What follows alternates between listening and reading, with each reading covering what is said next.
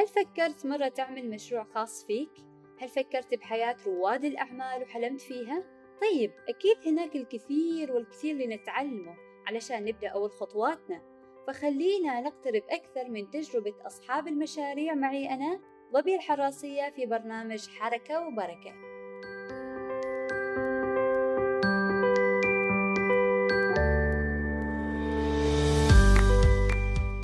رمضان مبارك علينا وعليكم وصراحة أنا كثير سعيدة لأن تقريبا هذا أول برنامج أقدمه شخصيا يعني في رمضان. فأنا جدا سعيدة يعني لهذه الفرصة ونستكمل معكم آه، بعض المهارات الأساسية لريادة الأعمال في البرنامج ونرحب فيكم مستمعينا مرة أخرى. اليوم راح نتكلم عن موضوع واجد بسيط على كثر ما هو واجد مهم. اللي هو في كثير من أصحاب المشاريع يفضلوا إنهم هم يستوردوا بعض آه، المنتجات أو بعض حتى المواد الغذائية من الخارج عشان هي تكون مميزة في الساحة العمانية أو في المجتمع المحلي هنا. فهو يتميز بسلع وبضائع جديدة فريدة من نوعها أشكال مميزة وأشكال مختلفة. فاليوم راح نسألكم سؤال.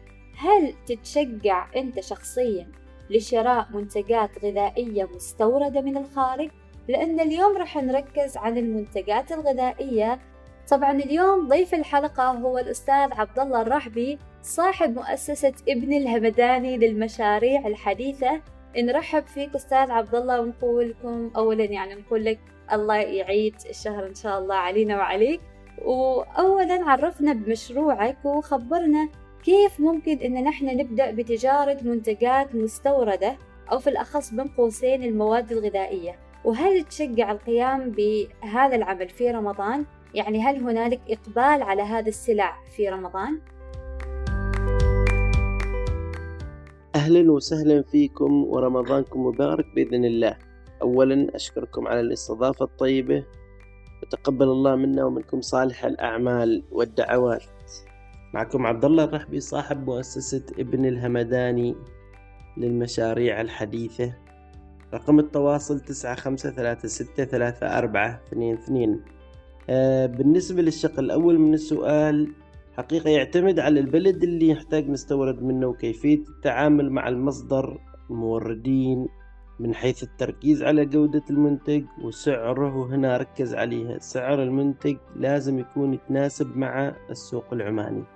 لأن حقيقة المنافسة معنا وهذا شيء طيب. آه، في عمان زادت الفترة الأخيرة. مثل ما واضح أن أغلب الشباب اتجهوا إلى التجارة وصار المجال متنوع أكثر. إذا خبرنا أيضا ما هي الصعوبات الممكن مواجهتها يعني عند عمل تجارة للمواد الغذائية المستوردة من الخارج. من خلال تجربتي الشخصية لأني قمت آه، باستيراد شحنة أرز آه، من المصدر. ولهذا الغرض سافرت إلى باكستان وإلى الهند بالضبط إلى المزارع. هناك مزارع الأرز. واجهت حقيقة بعض الصعاب بس الحمد لله رب العالمين.